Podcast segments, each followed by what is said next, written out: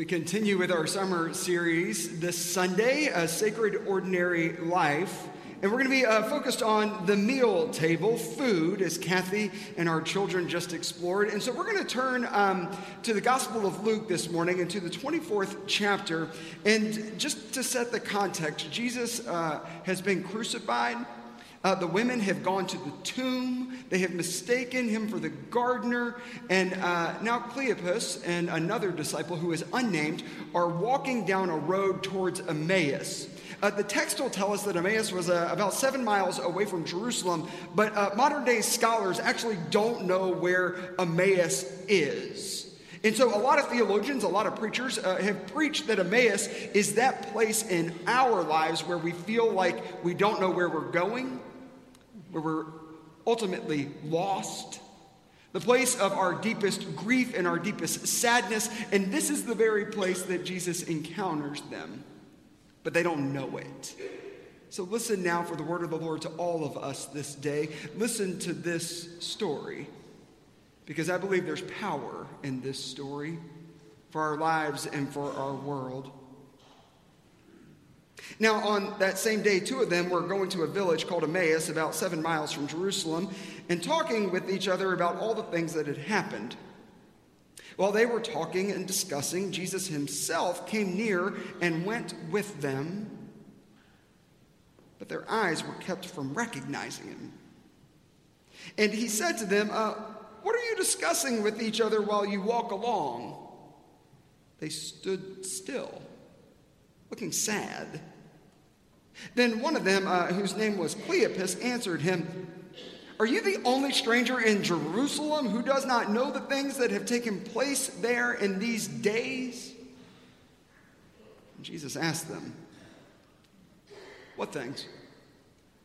They replied, The things, the things about Jesus of Nazareth, who was a mighty prophet in deed and in word, before God and all the people and how, you know, our chief priests and leaders handed him over to be condemned to death and crucified him. But we had hoped, we had hoped he was the one to redeem Israel. Yes, uh, and besides all of this, it is now the third day since these things took place. Uh, moreover, some women in our group uh, uh astounded us. They were at the tomb early this morning, and when they did not find his body there, they came back and told us that they had indeed seen a vision of angels who said that he was alive. Some of those who were with us went to the tomb and found it just as the women had said, but they didn't see him. Then he said to them, Oh, how foolish you are, and how slow of heart to believe that all the prophets have declared. Was it not necessary that the Messiah should suffer these things and then enter into his glory? Then, beginning with Moses and all the prophets, Jesus interpreted to them the things about himself in all the scriptures. As they came near the village to which they were going, uh, Jesus walked ahead as if he were going on, but they urged him strongly, saying, Stay with us, because it is almost evening, and the day is now nearly over. So Jesus went in to stay with them. When he was at table with them, he took bread, blessed it, and broke it, and gave it to them. Then their eyes were opened, and they recognized him and he vanished from their sight. They said to each other, Were not our hearts burning within us while he was talking to us on the road, while he was opening the scriptures to us? That same hour, they got up and returned to Jerusalem, and they found the eleven and their companions gathered together. They were saying, The Lord has risen indeed, and he has appeared to Simon. Then they told what had happened on the road and how he had been made known to them in the breaking of bread. Friends, this is the word of our Lord. Thanks be to God. Let us pray. Remind us, O God, that you hover here. You hover in this very sanctuary just as you hovered over the waters of creation. So we ask that you would reach across the ages and breathe new life into these ancient words, that they will be your word to us here and now. And we pray, O oh God, that you would breathe new life into the words of my mouth and to the meditations of all of our hearts, that all would be acceptable and pleasing to you, O oh God, for you are our rock and our Redeemer. Amen. A few years ago, uh, my grandmother, my Nana, came to visit us here in Dallas. You should know that a, a visit from my Nana is not complete without her bringing a homemade treat along with her. So, in true Nana form, she packed two very large mason jars of her homemade fig preserves, put them right there in the carry on luggage. She uh, got to the security checkpoint. The bag went through. The screen lit up like a Christmas tree. And the TSA agent said, Ma'am, I'm going to need you to come over here with me. Is this your bag? She said, Oh, yes, honey, it is my bag. and she said, What are these? She said, Oh, those are uh, fig preserves for my, my, for my grandson. The TSA agent looked at her and said, Well, ma'am, techno- technically they're a liquid and you're not allowed to have them. And she said, Well, why not? And she said, Well, you're not allowed to have liquids on an airplane. And then he said, But they, they, they do look good. Where do you get your figs? And she said, Oh, we have a fig tree in our backyard. I go out and I pick them up and I make these fig preserves for my grandson. They're his favorite. And he said, Well, I'm not sure I've ever had homemade fig preserves. She said, We should open the jar right here. You should have a taste of mine. then she said, Well, I'm traveling all the way to Dallas. Have I mentioned that these fig preserves are my grandson's favorite? And have I mentioned that he's a minister?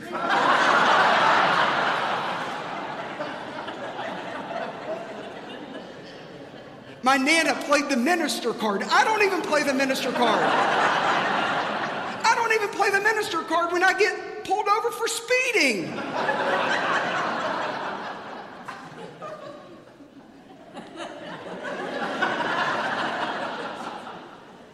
All right, back to the TSA officer. So the TSA officer was standing there. He smiled. And he said, Well, ma'am, I'm not really supposed to do this. But why don't you just put those back in your bag and tell your grandson to really enjoy them? But next time, why don't, why don't you just mail those right on over to his church? My Nana is the only person I've ever known to get through TSA security with a liquid in my life. but it seems that that agent seems to me that that agent's heart recognized how important those fig preserves were to my Nana and how important they were to me. It seems to me that the TSA agent's heart knew that those fig preserves were more than just mere fig preserves. They were my Nana's love and care canned in a mason jar.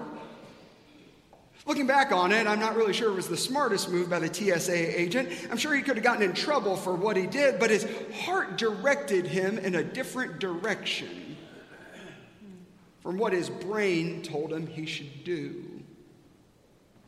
Our hearts often know, don't they?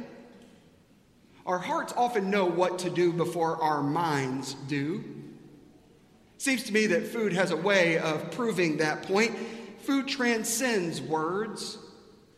For, uh, food digs down deep into our memories, it, it, it, embodies what we most value. It's why we go out uh, to celebrate graduations. It's why we go out to celebrate anniversaries and birthdays. It's why if I uh, came down from the pulpit and sat right there in the pew with you this morning and I asked you about the best meal of your entire life, you could recount verbatim what you had, who was at the table, and how you spent the night into the wee hours of the morning, laughing until you cried, sharing memories with one another. Oh, it's why we can all remember that favorite dish that our nanas or our papas used to make for us, or that recipe that your mother used to make for you. That's why many of us can remember the hospitality that we have received. Maybe when we were a stranger in a foreign land, when someone has gone above and beyond and put a feast down right in front of us. It's why we can remember when someone has dropped over a casserole. They knocked on the door, and there it was. A casserole right after we lost our beloved. Or when we had just come home from the hospital and we didn't know which way was up. Food's a physical manifestation, it communicates far beyond words. It's a physical manifestation of comfort and love and hospitality and nourishment, generosity, sharing, and grace. Fig preserves and mason, mason jars. U.S. Poet Laureate Lulu Hiles says that the world begins at the table. I think she's right.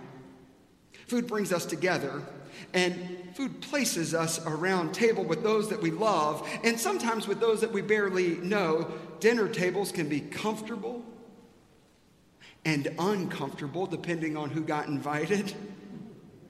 You know, if we were to uh, read the Gospel of Luke, if we were to read Luke's Gospel all the way through this morning, we would see that Jesus spends a lot of time sitting at tables, sometimes with his disciples, but mostly with the most unlikely of dinner guests. It's at these tables that Jesus teaches but also embodies what he has been trying to teach. You see, Jesus' words take on flesh at the table. They come to life when he eats with sinners and outcasts and tax collectors and the religious elite.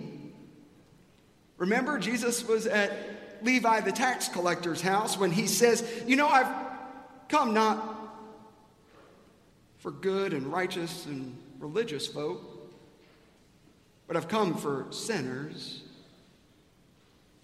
Powerful words at the dinner table, considering present company. God in the flesh, breaking bread with tax collectors. Oh, I'm sure you remember when Jesus was at table with Simon the Pharisee. Right after he asked if they could pass the bread, Jesus said, If you can't admit that you have much to be forgiven for, you can't possibly show much love. Pretty loaded statement considering that Pharisees felt that they held the standard of what was good and righteous. Jesus is sharing his life even with them. Or maybe you'll remember this table. On the night of his arrest, Jesus was at table with his disciples. Uh, they were a motley crew, by the way. Men and women from every walk of life. Jesus uh, deviates from the ancient scripts. He, he, he takes bread and wine and he says, I'm the only way for you to pass over. I'm the only way for you to pass over from despair to new life, from sorrow to celebration, from bondage to freedom. And just so you'll never forget that, whenever you break bread or pour out wine, do it in remembrance of me. Oh, it's at these diverse dinner tables. If you read in the Gospel of Luke, there are eight of them. It's at these dinner tables that we catch a glimpse of the kingdom of God. Uh, we catch a glimpse of Jesus ushering that kingdom into the world. In a simple act that I believe continues today it's a kingdom, it's an invitation to us all to recognize that the teachings of Jesus will eventually lead us back to one another. That every teaching of Christ will lead us back to table together. And what will be known as the joyful feast of the people of God. They will come from north and south and east and west and sit at table. It's a kingdom and a meal that reveals that there's not a table that Jesus eats at that you are not welcome. For we all belong to God. And Jesus invites us to live like we belong to one another. So we shouldn't be all that surprised, frankly, when Jesus meets Cleopas and this other disciple on the road to Emmaus. We shouldn't be surprised that he's eventually going to lead them back to table. So, true to form, Jesus meets them in their grief, in their sadness, and they end up back at the supper table where the words that Jesus has been speaking to them all day long take on life. When Jesus takes that bread and he breaks it and he gives it to them, and their eyes were opened. Their eyes could finally see what their hearts had felt all day long. Were our hearts not burning within us? They said. They can see the promise that was right in front of them the whole time. They recognized that even through death, they belonged to Christ. And therefore, they belonged to one another. It was a moment of grace. It was a moment of grace for Cleopas and that disciple that illumined that Christ is at every table and every meal. And therefore, every meal is a banquet feast in the kingdom of God because there is no table where Christ is not present. It seems to me that those moments of grace and revelation aren't reserved just for those in the pages of Scripture, they happen to us as well. And they happen most often around table and through food. I'm reminded of the story that the Methodist minister Fred Craddock tells. Craddock says, When I was in Germany studying for a year, I'd been down in Zurich for several days. The entire time I was in Zurich, I was away from my family and I was missing them, and I got lonely. So I got on a train. And before I got on the train, I grabbed a, a sandwich. And on the German trains, Craddock said, I would usually try to get a, a place in a compartment where there were already several people so I could practice my German. He said my German was not very good. And so the train that I got on that day, every compartment was full except the very last car, where there was an elderly woman. Craddock said, I figured if I went in there, that makes two of us. That gives me 50% of the conversation. He wondered if he could handle it. He had broken German. He said, I had no choice. He sat down next to the woman and he said, I, I tried a few German sentences on her. I said, I'm going to Stuttgart. Where are you going? She said, I'm going to Rostock. Rostock, he said? Rostock, uh, Rostock's in communist Germany. And so he said, Are you a communist? And she said, No, I'm a Christian. And Craddock said, Well, I'm, I'm an American, but I'm, I'm a Christian. And we began to talk. He asked her, what, what is it like to be a Christian in communist Germany? She said, What is it like to be a Christian in America? She said, You know, my grandkids tell me they call America the happy land. Craddock said, Well, it's not too happy lately. It's the 1960s. We had assassinations and terrible things happening.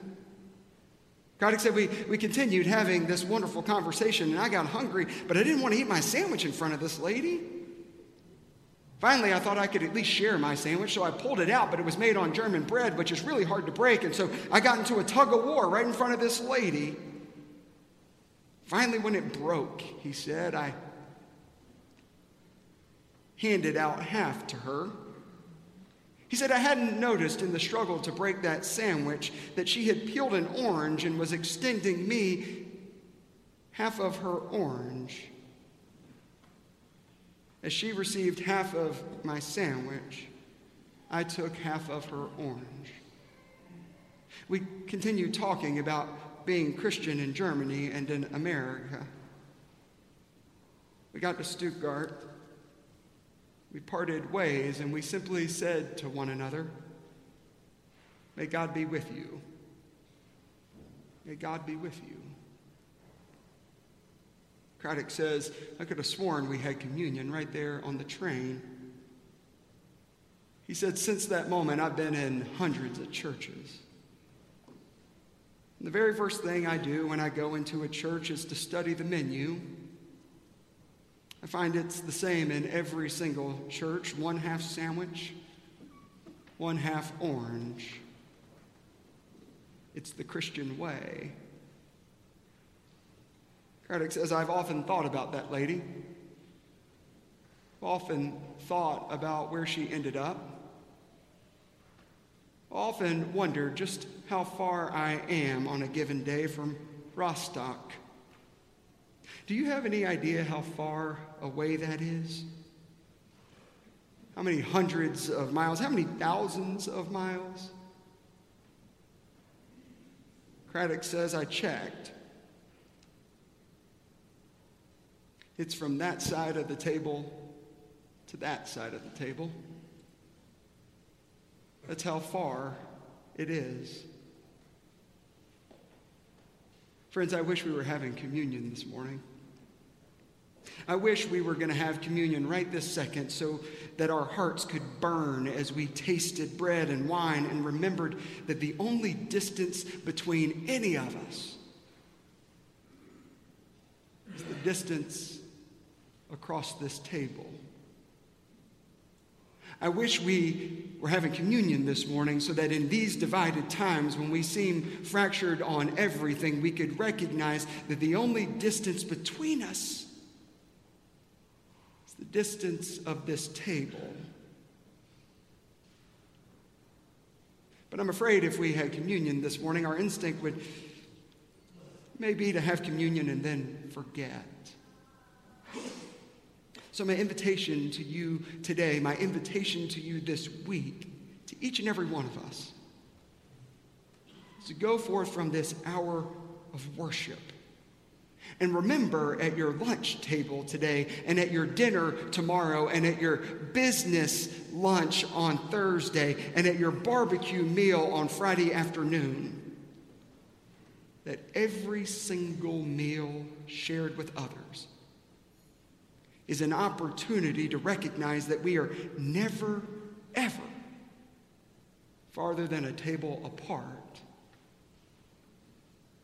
For my friends, when we live as though that were true, when we remember that, our hearts will burn because we will be returned to God. We will be returned to one another and our eyes will see that Jesus has been at table with us the whole time. In the name of the Father, and the Son, and the Holy Spirit, world without end. Amen.